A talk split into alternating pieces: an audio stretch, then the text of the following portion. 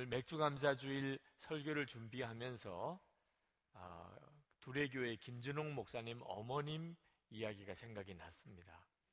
어, 김준홍 목사님께서 한번 말씀을 전하실 때 그 어머님 이야기를 하셨습니다. 아, 버님이 아주 일찍 돌아가시고 그리고 어머님에게 아버님이 유언을 하셨답니다. 아, 김진홍 목사님이 막는데 예, 막내 홍이는 반드시 끝까지 공부를 하도록 해주세요. 아내에게 아, 그 막내가 끝까지 공부를 하게 해달라는 부탁을 남기고 돌아가셨답니다.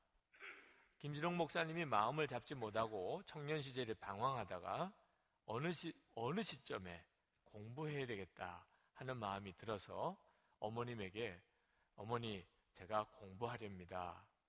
어머니 제가 공부하려면 참고서가 필요한데 책값을 좀 마련해 주실 수 있습니까? 너무 기뻐하시더래. 남편의 유언이기도 했으니까. 그래 내가 책값을 마련해 줄 테니 공부를 하거라. 그리고 아, 그 다음 날 책값을 마련해 오셨어요. 그래서 그걸 가지고 서점에 가서 아, 영어 수학 참고서를 샀습니다. 늦게까지 공부를 하고 집에 왔는데 어머님이 주무시고 계세요. 그래서 보니까 머리에 수건을 쓰시고 주무시고 계십니다. 평소 같지 않게. 그래서 왜 이렇게 답답하게 머리에 수건을 쓰고 계신가 그러고 수건을 풀어드리려고 봤더니 어머님이 머리를 다 깎으셨어요.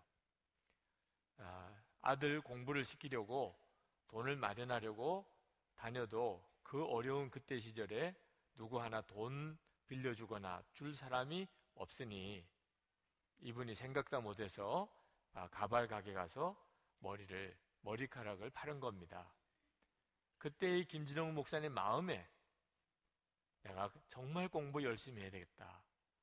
어머니를 정말 행복하게 해드려야 되겠다. 그런 마음에 결심을 하고 그때 샀던 영어 수학 참고서를 일곱 번을 정독을 했대요. 거의 외울 정도로. 그래서 늦게 공부를 했지만 대학 들어갈 때 수석으로 합격하고 장학금을 받으면서 공부를 했었노라고 그런 어머님에 대한 일화를 이야기를 하셨습니다. 정말 초등학교 시절에도 어머님이 자기를 공부시키려는 마음을 아, 그렇게 보이시더래요. 하여튼 어디든지 가면 하여튼 친척집이든지 누구 집이든지 가면 꼭 책을 좀 달라고 해서 받아가지고 오신대요. 하여튼 눈에 뜨이는 대로 이 책 저 주실 수 없습니까? 그 아들에게 뭔가 어릴 때부터 책을 읽혀야 되겠기 때문에 그래서 책을 이렇게 받아가지고 오셨는데 뭐 심리학 개론, 뭐 무슨 법전, 뭐 이런 초등학교 아이가 도무지 읽어낼 수가 없는 책들만 잔뜩 가지고 와서 책 읽어라. 너 이거 어려서부터 책 읽어야 된다. 도무지 저 읽을 수가 없어요. 한자들도 너무 많이 섞여 있어. 이런 책들은 제가 못 읽겠어요. 가지고라도 다녀라. 응? 계속 책을 들고라도 다녀. 그래야 된다고 하시던 그 어머니. 그 김진홍 목사님의 어머니 생각이 나요. 남편의 유언입니다. 막내는 끝까지 공부를 시켜주시오. 그 남편의 유언 하나 제대로 지켜드리려고 그렇게 정성을 다해서 공부시키려고 했던 그랬던 그 김준홍 목사님의 어머니 같은 분도 계신데 우리는 오늘 하나님으로부터 너희들은 반드시 감사하라. 감사하고 살아야 된다. 라고 하는 말씀을 듣는 겁니다. 수도 없이 들었죠. 오늘 여러분들이 맥주 감사 주일 지키러 오실 때 무슨 특별한 설교를 기대하셨겠어요? 오늘도 결국은 감사하라는 거겠지. 그죠? 그러나 여러분 한번 진지하게 생각해 보세요. 죽어가는 남편이 유언을 한 것, 그것도 하나 정말 가슴에 박혀서 반드시 그리 해야 되겠다고 했더니 이런 참 귀한 열매가 맺어졌다면 하나님 아버지께서 우리에게 하신 말씀, 그것을 여러분의 가슴에 담아 언제 한번 내가 무슨 일이 있어도 감사할 거야. 범사에 감사하라 하셨잖아요. 모든 일에 내가 감사하고 살 거야. 하는 결단을 여러분은 한번 해 보셨나요? 감사할 거야. 어떤 일이 있어도 나는 감사하고 살 거야. 그렇게 여러분 살아보셨습니까? 사실 우리가 살아가는 동안에 행복하게 잘 살 수 있는 너무나 단순하고 놀라운 방법을 하나님은 우리에게 이미 주셨습니다. 하나님께서 우리에게 하신 말씀, 하나님을 정말 믿으라. 하나님을 사랑하라. 예수 그리스도의 십자가의 복음을 붙잡으라. 언제나 예수님을 바라보라. 심지어 원수조차도 용서하고 사랑하라. 하나님의 말씀을 반드시 지켜야 된다. 이렇게 우리가 생각하고 살았다면 구원의 축복 누리지 못할 사람 한 사람도 없습니다. 이 감사라고 하는 말씀도 그렇습니다. 여러분 한두 번 들은 말씀 아니지만 문제는 우리가 정말 감사해야 되겠다. 이제는 내가 살아가는 내 삶 정말 감사하고 살아야 되겠다. 그렇게 결단하지 않은 것이 문제라 말입니다. 사실 우리의 삶 속에 감사하지 못할 형편, 처지 없습니다. 어떤 형편에 있어도 우리는 감사할 것 반드시 있습니다. 있어도 보통 많은 게 아닙니다. 어릴 때, 어릴 때 기억에 어머님이 하시던 말씀, 밥 먹을 때마다 밥 굽는 사람도 있어, 밥 굽는 사람도. 그러니 반찬 타령하지 말고 맛있게 먹거라. 감사한 마음으로 먹어야 돼. 병중에 있는 사람도 있어. 몸이 아파서 죽어가는 사람도 있어. 움직이고 다닐 수 있으면 감사한 거야. 수도 없이 들었잖아요. 그러나 다 귀전으로 흘려드렸습니다. 늘 마음에는 채워지지 않는 욕구불만 많았지요. 불평할 것, 원망할 것도 얼마나 많았습니까? 그렇게 살았어요. 지나고 난 다음에 돌아보니까, 아, 그 어린 시절부터 감사하고 살았으면, 무슨 밥, 반찬을 먹든지, 이거 굶는 사람도 있는데, 너무너무 감사합니다. 어떤 저지에 있든지, 내 마음에 들든 안 들든, 지금도 병원에는 죽어가는 사람도 있는데 주여 감사합니다. 이렇게 살았다면 인생은 달라졌을 거예요. 여러분도 여러분 주변에 어린 아이가 그렇게 감사할 줄 아는 아이네. 부모님에게도 어른들에게도 친구들에게도 그렇게 감사하고 또 감사하고 진심으로 감사하고 그러면 여러분 어떤 느낌이 드시겠어요? 이 아이가 보통 아이가 아니구나. 나이는 아주 어린 아이지만 엄청난 일을 해내겠구나. 이런 느낌 들지 않으시겠습니까? 그렇게 못 살았던 것이 너무너무 안타까워. 하나님은 이미 지금도 우리를 잘 살게 하는 완벽한 방법을 가르쳐 주고 계십니다. 이번 맥주 감사 주일 감사 헝, 설교를 준비하면서 하나님께서 제 마음을 치신 거예요. 이제는 감사에 대해서 더 많은 말이 필요 없단 말입니다. 이게 하나님의 말씀이라면 하나님이 그리하라고 하셨으면 이유 붙이지 아니하고 된다 안 된다 힘들다 어렵다 조건 붙이지 아니하고 그리 살아야지 하나님이 그리 살라 하셨으니 이렇게 해보란 말입니다. 우리의 인생이 다 바꿔져요. 유학생 수련회 코스타에 갔다가 아주 참 귀한 상담 전문 사역자를 만났습니다. 박병원 집사님. 그분이 식사를 하면서 그런 안타까운 이야기를 하시더라고요. 이 유학생들 상담을 코스타마다 다니면서 하는데 수많은 상담을 여러 가지 유형의 상담을 받지만 그러나 사실 한 가지만 해결되면 다 해결되는 문제이더라는 거죠. 하나님은 나를 사랑하셔서 독생자를 주셨고 지금도 나와 함께 계시고 그러니 이제부터 예수님을 진짜 주님으로 마음에 모시고 우리 주님 말씀하신 대로 내가 살면 된다. 어, 이것만 분명하다면 문제가 될 게 아무것도 없더라는 거예요.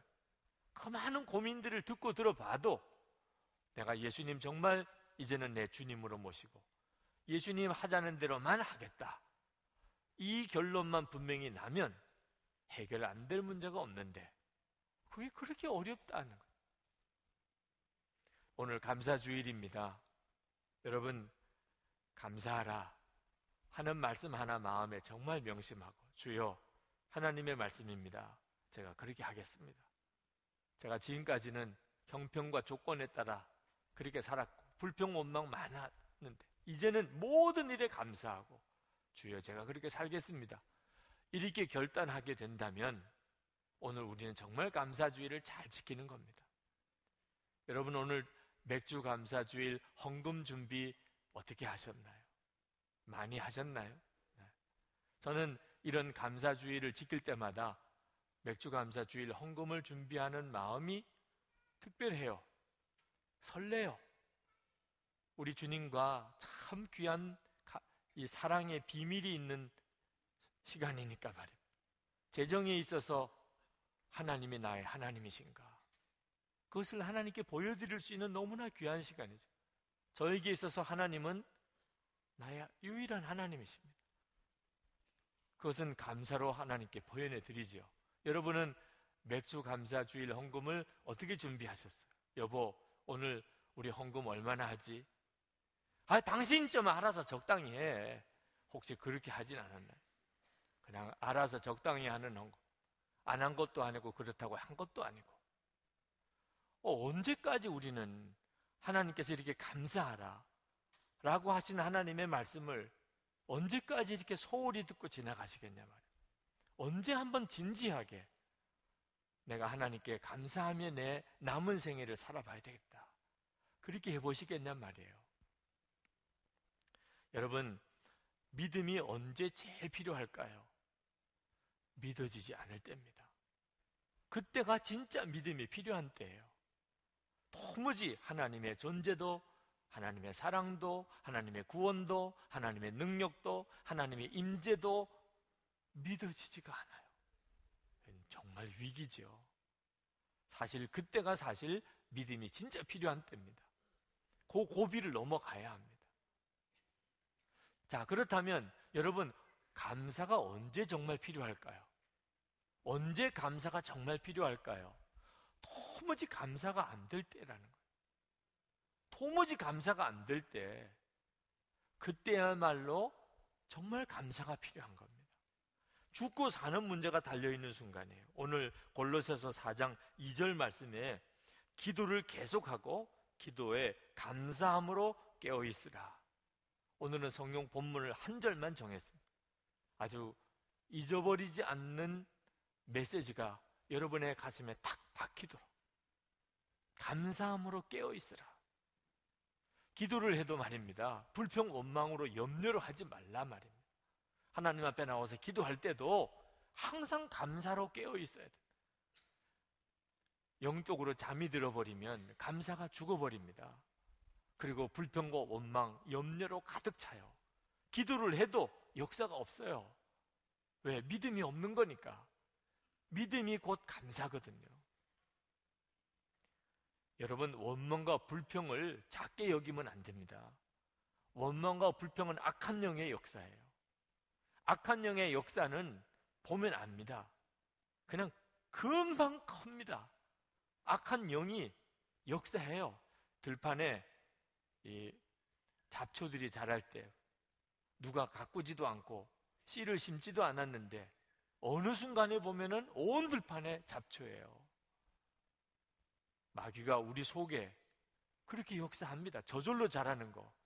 다 영적으로 악한 영의 역사입니다. 저절로 자라는 분노, 염려, 불평, 죄 짓는 마음 저절로 자랍니다. 자라도 보통 자라는 게 아니에요. 근데 이거 내버려 두면 반드시 망합니다. 이스라엘 백성이 출애굽하고 난 다음에 애굽에서 출애굽해서 홍해를 지나 그리고는 신의 광야로 들어왔습니다. 그런데 이스라엘 백성들이 기가 막힌 말을 해요. 출애굽기 16장 3절에 보면 이스라엘 자손이 그들에게 이르되 우리가 애굽 땅에서 고기 가마 곁에 앉아 있던 때와 떡을 배불리 먹던 때에 여호와의 손에 죽었더라면 좋았을 것을 너희가 이 광야로 우리를 인도해 내어 이 온 회중이 줄여 죽게 하는도다. 어떻게 말을 이렇게 해요? 아니 하나님께서 열 가지 재앙으로 홍해를 가르치면서까지 이스라엘 백성을 이렇게 인도해 냈는데 아, 그걸 뻔연히 자기들이 보고 여기까지 왔으면서 아니 먹을 게 아무것도 없어도 그렇지 우리를 여기서 굶겨 죽이느냐? 왜 우리를 굶겨 죽이려고 여기까지 나오게 했느냐? 어떻게 말을 그렇게 합니까? 사람이요? 하나님 앞에서 이렇게 마음이 악해요. 하나님이 들으실 때 여러분 그걸 항상 생각해야 합니다. 내 말을 하나님이 들으신다. 하나님께서 그런 이스라엘 백성들을 긍휼히 여기셨어요. 아직도 믿음이 없어서 그렇지. 그러시고는 우리를 여기서 굶겨 죽이려고 이렇게 데리고 나왔느냐? 그러는 이스라엘 백성들에게 그날로 만나를 주시기 시작하셨습니다. 내가 다 너희들을 먹일 거다. 그래서 하늘에서 아침마다 만나를 내려서 그들이 먹고 살았어요. 하늘에서 이렇게 만나를 내릴 때 이스라엘 백성들이 처음에는 뭐라고 그랬느냐? 그들은요, 그 만나를 먹으면서 꿀송이 같이 달다고 그랬어요. 꿀송이 같이. 그런데 조금씩 감동이 식어지더니 나중에는 기름 섞은 과자 같다고 그랬어요. 그러다가 나중에는 하찮은 것이라 그랬어요. 하찮은. 이게 무서운 거예요. 이스라엘 백성들이 처음에 우리를 광야에서 굶겨 죽이려고 데리고 나왔느냐 할 때만 해도 하나님은 그냥 받아주셨어요. 몰라서 그렇고 아직도 믿음이 없어 그렇지. 그런데 만나를 그렇게 주어서 매일 먹게 하는데도 그들이 또 그렇게 이야기를 합니다. 민수기 21장 5절입니다. 백성이 하나님과 모세를 향하여 원망하되 어찌하여 우리를 애굽에서 인도해 내어 이 광야에서 죽게 하는가? 이곳에는 먹을 것도 없고 물도 없도다. 우리 마음이 이 하찮은 음식을 싫어하느라. 어, 이제는 만나를 하찮은 음식이라 그러고 우리가 그냥 여기서 굶어 죽겠다는 거예요. 여러분, 이 불평과 원망이 얼마나 무섭고 악한 영의 역사인가 하는 것을 봐야 되고 이렇게 나올 때 하나님이 그들에게 불뱀으로 그들을 죽게 했습니다. 유명한 민숙에 나오는 불뱀 사건입니다. 그들이 그렇게까지 나오니까 여러분의 입에서 불평이 나오고 불, 불만이 나오고 죽겠다만 차라리 죽는 게 낫었다. 이런 말이 나오는 것이 얼마나 무서운 일인가. 성경은 불평과 원망을 죽을 죄라고 말하고 있습니다. 많은 분들이 그걸 몰라요. 불평과 원망이 죽을 죄라는 사실에 대해서 많은 분들이 몰라요. 오늘 감사주일에 하나님께서 우리에게 반드시 깨닫게 하시고 싶으신 불평과 원망하면 죽는단 말입니다.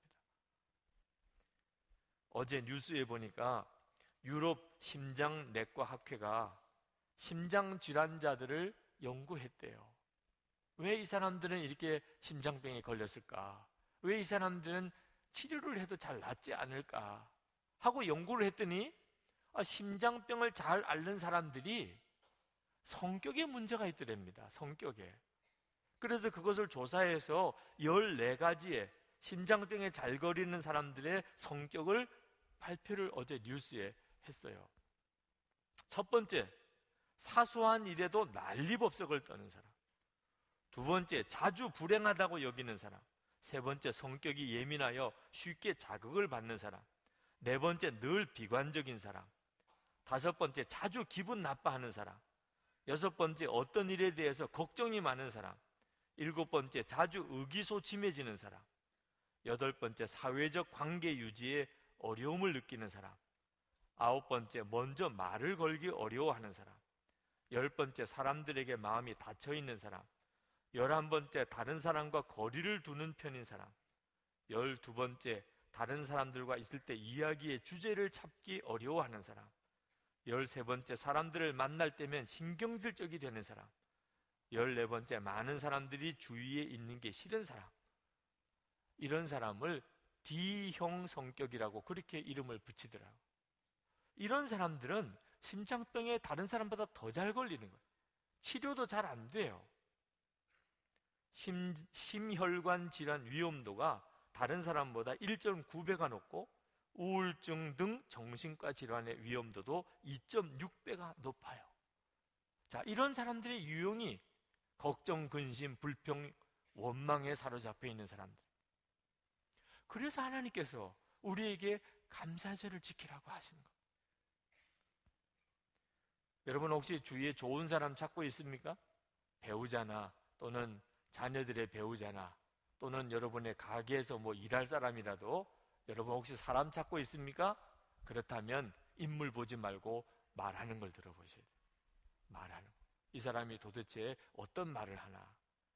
불평과 원망, 남 비판하는 말 잘하는 사람은 가능하면 쓰지 마세요. 별로 복이 없어요. 네. 늘 감사하고 이런 사람은 하나님이 복을 주시는 사람입니다. 혹시 여러분 여러분의 마음이 그냥 다 모든 사람에 대해서 비판적이고 부정적이고 불평 원망이 많습니까? 그럼 오늘 이 감사주일 예배 때 여러분은 정말 십자가에서 여러분의 그 성격이 죽어지고 예수님으로 온전히 거듭나야 합니다. 하나님이 우리에게 감사주일 주이신 오늘 감사로 거듭나야 됩니다. 이 감사는 또한 영적인 역사예요. 불평과 원망도 악한 영의 역사라면 감사는 뚜렷한 성령의 역사입니다. 여러분 감사해야 된다는 것을 알아도 실제로 감사가 되는 것은 다른 문제입니다.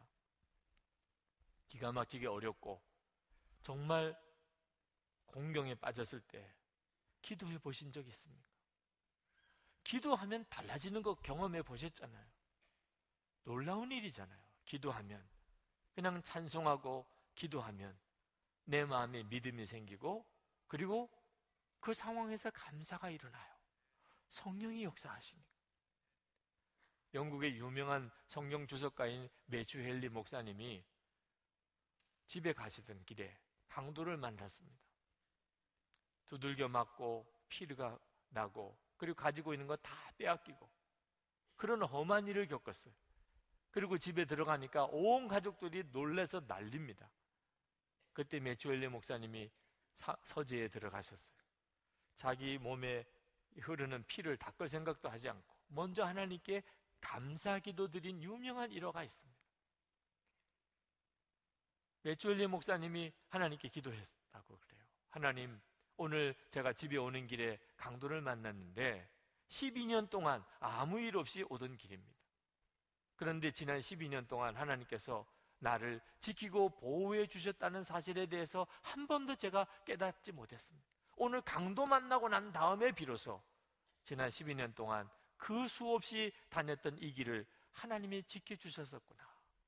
그동안에 하나님이 그렇게 나를 지켜주셨음에도 하나님께 감사하지 못했던 것을 용서해 주옵소서. 두 번째, 오늘 제가 강도 만나고 보니까 나 같은 사람도 예수님 믿고 거듭나지 않았다면 이렇게 도둑이 되고 강도가 될 수 있는 소지가 다분한 사람이었는데 내가 오늘 강도를 당했지 남의 것 강도질 한 것 아니니 하나님 제게 베푸신 은혜가 너무 큽니다. 또 오늘 이렇게 맞아서 피도 났지만 내 생명이 잃어버린 건 아니니 이런 어, 험한 일 속에도 주님이 나를 지켜주셨으니 하나님 감사합니다. 그렇게 감사했다는 거예요. 여러분 이게 성령의 역사지요. 늘 하나님께서 말씀하신 걸 명심하고 살았어요. 감사하라. 범사에 감사하라. 그러니 그런 상황을 만났을 때 감사할 수 있었고 그것이 메투엘리 목사님을 더욱 성령 충만하게 만든 겁니다.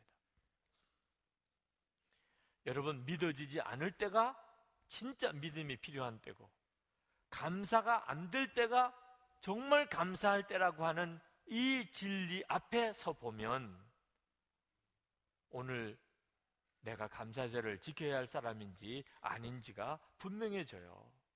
여러분 중에 오늘 맥주 감사 주일인 걸 기억은 했지만 나 같은 사람에게도 감사절 지키라고 하나님은 말씀하지 않으실 거야.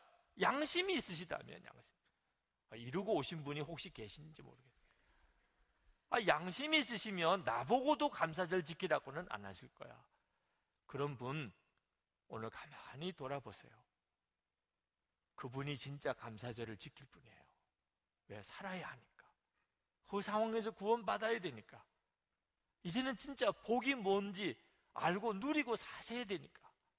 감사할 수 없을 것 같은 바로 그때가 진짜 감사할 때라니까. 제게 요즘에 메일이 많이 옵니다. 기가 막힌 분들이 많아요. 결혼을 했는데 그만 아기를 가지고 남편이 사고로 죽었습니다. 그 아기 낳아서 기르는데 또 이 아이가 자라면서 전선을 만져서 전기 감전으로 화상을 입었어요.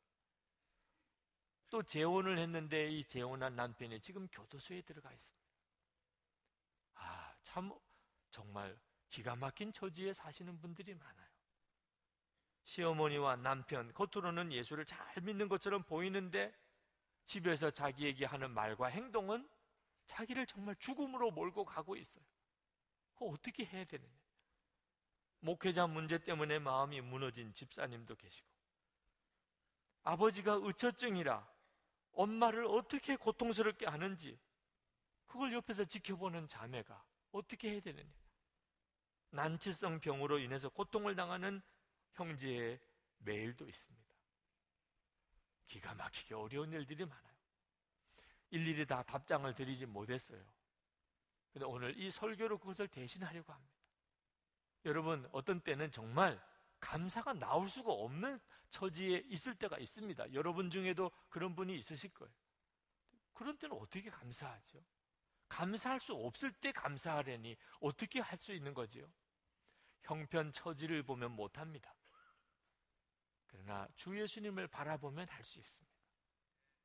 여러분, 믿을 수가 없을 때 믿게 되는 원리가 뭐지요? 도무지 믿을 수가 없어요. 하나님의 사랑, 하나님의 존재, 하나님의 능력, 구원 믿어지지가 않아요. 그러나 그때 그때도 믿을 수 있는 영적인 원리를 히브리서 12장 2절에서 말씀하셨습니다. 믿음의 주요 또 온전케 하시는 이인 예수를 바라보자. 예수님을 바라보면 믿음이 생기니까. 믿으려고 노력하는 게 아니고 믿음이 생기니까. 여러분, 감사도 마찬가지입니다. 도무지 감사할 수 없는 형편에 있을 때 여러분이 정말 주 예수님을 바라봐야 됩니다. 골로새서 3장 15절 말씀 다 같이 읽겠습니다. 그리스도의 평강이 너희 마음을 주장하게 하라.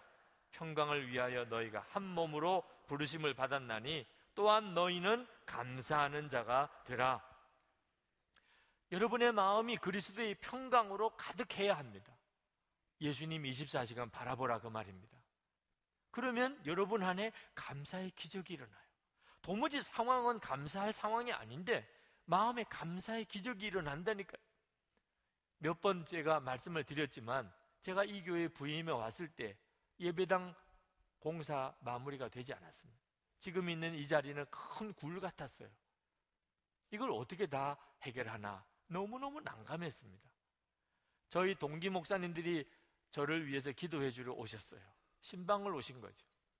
목사님들 여기 담임 목사실에서 기도하지 말고 지금 기도해 주셔야 될 자리가 있습니다. 그리고 목사님들을 여기까지 데리고 내려왔어요. 그때는 여기까지 내려오는 것 자체가 안전 문제가 있어서 줄을 다 쳐서 정말 조심조심 겨우 내려와야 되는 그런 형편이었습니다.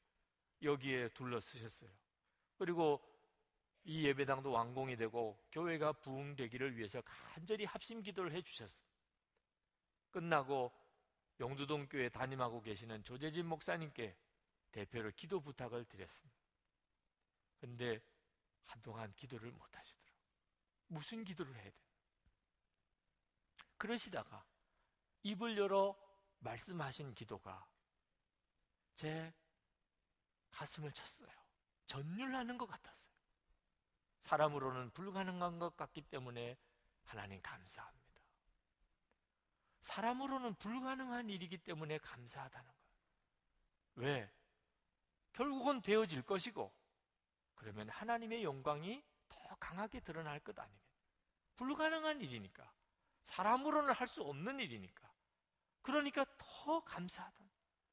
하나님이 역사하시고 살아계신 것이 더 분명하게 드러날 거니까. 제가 그 기도를 듣는데 주님이 말씀하시는 것 같았어요. 야, 이럴 수도 있는 거구나. 불가능한 일이니까. 너무나 너무나 어려운 일이니까 오히려 감사할 수 있는 거구나. 그리고 그 말씀을 붙잡았어요. 주님 정말 정말 저는 이 말씀이 이루어질 걸 믿습니다. 그래서 재정적으로 흘려보낼 수도 있었어요.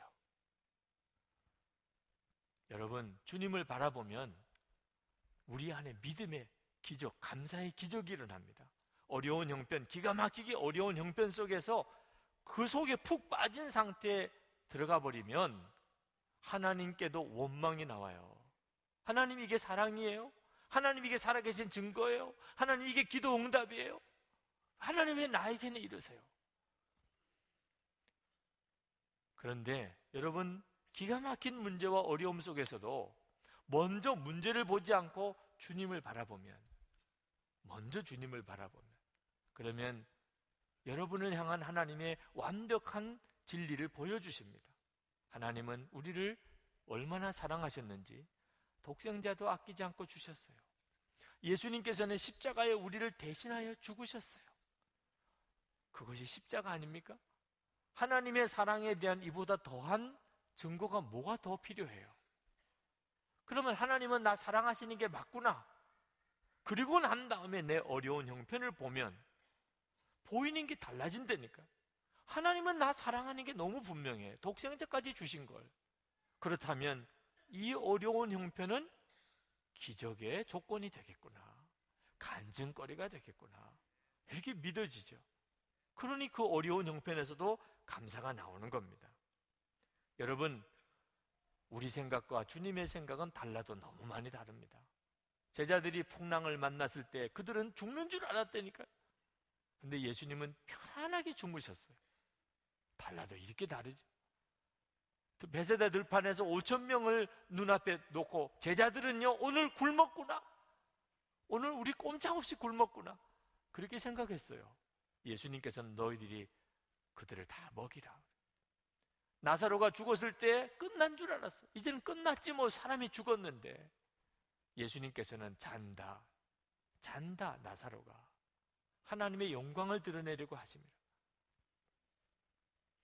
예수님을 먼저 바라보느냐, 문제를 먼저 보느냐, 그 차이입니다. 여러분, 시련과 어려움을 만났을 때 이기는 길이 감사합니다. 정신줄 놓고 살면 안 됩니다. 그러면 그만 내 입에서 죽겠다, 힘들다, 원망이 나오게 됩니다. 저는 매번 감사주일 설교할 때마다 우리 교우 중에 한 분 감사의 증인을 여러분에게 소개를 해 왔는데 오늘 맥주 감사 주일에도 우리 한 분을 여러분에게 증인으로 소개를 하려고 합니다. 석영희 권사님 나오셔서 이 시간 맥주 감사 주일 간증을 해 주시겠습니다.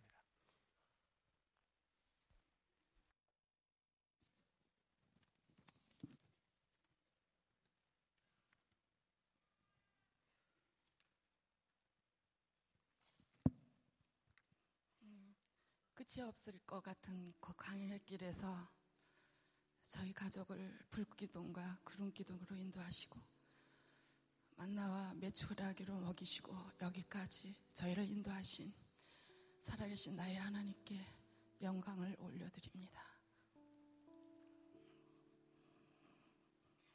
저는 믿지 않는 집안에서 태어나 원치 않는 결혼과 남편의 방탕한 생활로 인해 많은 고난을 겪었습니다. 초등학교 때 교회에 잠깐 다녔던 것이 계기가 되어 신앙생활을 하게 되었는데 남편은 제가 교회 가는 걸 두고 보지 않았습니다.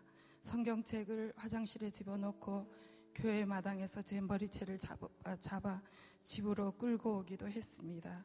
당시 우리 부부는 인쇄소를 했었는데 저는 주일 예배 드리기 위해 토요일 날 산더미처럼 쌓인 인쇄물들을 도맡아 해야 했습니다. 그런 남편이 1983년 초 저와 삼남매를 버리고 집을 나갔습니다. 그때 제 나이는 32살이었습니다.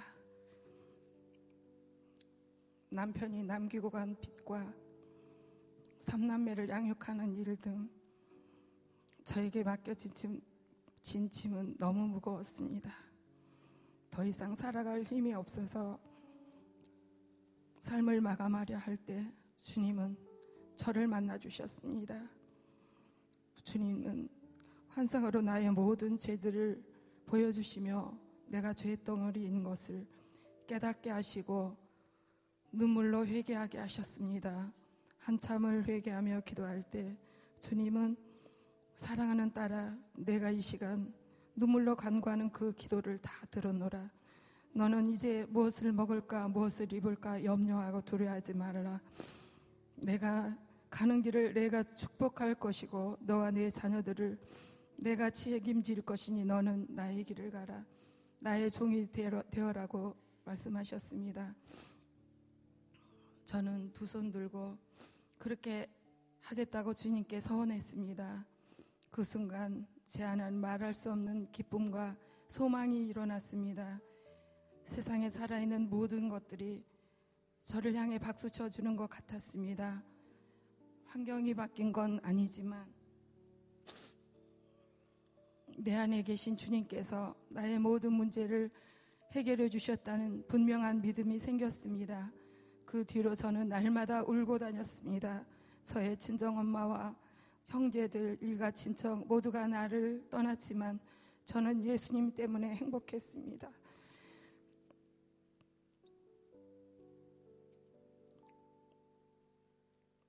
오직 한 분, 주님은 내 편이 되셔서 나의 힘이 되시고 내 눈물을 닦아주셨습니다. 1985년 우리 교회가 개척했을 무렵 주님은 정확한 날짜와 금액을 알려주시며 거축 어급을 하라고 하셨습니다. 그땐 정말 노량진 산꼭대기 집에서 남편이 남기고 간 빚까지 갚아야 하는 삼남매와 먹고 살기도 어려운 힘든 때였습니다. 하지만 주님의 말씀에 순종을 했을 때 정확하게 그 날짜에 드릴 수 있는 물질을 주님은 허락해 주셨습니다. 그런데 몇 주 같은 금액을 알려주시며 교회 차량 구입 헌금을 하라는 마음을 주셨습니다. 그리고 다시 순종했을 때 주님은 동일하게 감당할 수 있게 하셨습니다. 주님은 교회에서 제일 가난하고 부족한 저에게 첫, 첫 건축 헌금과 첫 차량 헌금을 드릴 수 있도록 은혜를 주셨습니다.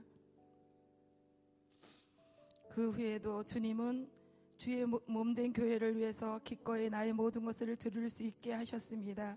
아이들에게는 어려서부터 항상 첫 열매와 11조는 반드시 주님의 것이니 성별에서 드려야 함을 교육하였습니다. 감사하게도 아이들은 믿음으로 잘 순종해 주었습니다. 첫 직장에서 받은 첫 월급은 반드시 주님의 주님이 주신 첫 열매로 구별하여 온전히 주님께 드렸습니다. 그랬을 때 주님이 자, 주님은 자녀 저, 저의 자녀들에게 부어주신 축복이 축복은 너무나 크고 놀라웠습니다. 삼남매를 홀로 키우며 광야의 길을 걷고 있었지만 나의 주님께서는 남에게 얻어먹는 부끄러운 삶을 살지 않게 하시고 나의 사업을 통해 삼남매를 양육할 수 있도록 불기둥과 구름기둥으로 우리 네 식구를 인도해 주셨습니다. 하나님의 은혜로 큰 딸은 외식업에서 저, 업에서 점장을 하고 있고 둘째 딸은 영국 패션 회사에 스카웃이 되어 일할 수 있는 길도 열어주셨고 막내인 아들은 2010년 36살의 나이로 미국 회사 한국 지사장이 되어 각 일간지에 실리기도 하였습니다. 저는 많은 많은 것을 드린 건 아니지만 할 수 없는 중에 주님께 드렸더니 주님은 헤아릴 수 없는 은혜로 응답하셨습니다. 주님은 이 모든 것이 순종으로 첫 열매를 온전히 주님 드렸던 믿음을 통하여 하나님이 주신 선물이라는 것을 깨닫게 해주셨습니다. 그리고 지난해 더욱 감사했던 일이 있었습니다. 그것은 막내 아들 내외가 선한 목자 교회 맥추 감사헌금으로 분립 개척된 수지 선한 목자교회 첫 성도로 첫 열매가 된 것입니다. 오랫동안 정들었던 본교회를 뒤로하고 개척교회를 섬길 마음을 주님이 주셨는데 그 일에 감사함으로 순종하였습니다. 지금 아들 외에는 수지 선한 목자교회에서 신실하게 믿음 생활을 해나가고 있습니다. 이 모든 것이 다 주님의 은혜입니다. 저는 예배 시간에 주님을 찬양할 때 항상 두 손 들고 눈물로 찬양을 드리게 됩니다. 인생이 너무 힘들어 그만 살고자 했던 저의 저와 아이들에게 부어주신 주님의 은혜가 너무나 감사하기 때문입니다. 나의 생명 되신 예수님, 나의 모든 것 되신 주님을 사랑합니다. 주님께 모든 영광을 올려 드립니다. 감사합니다. 네.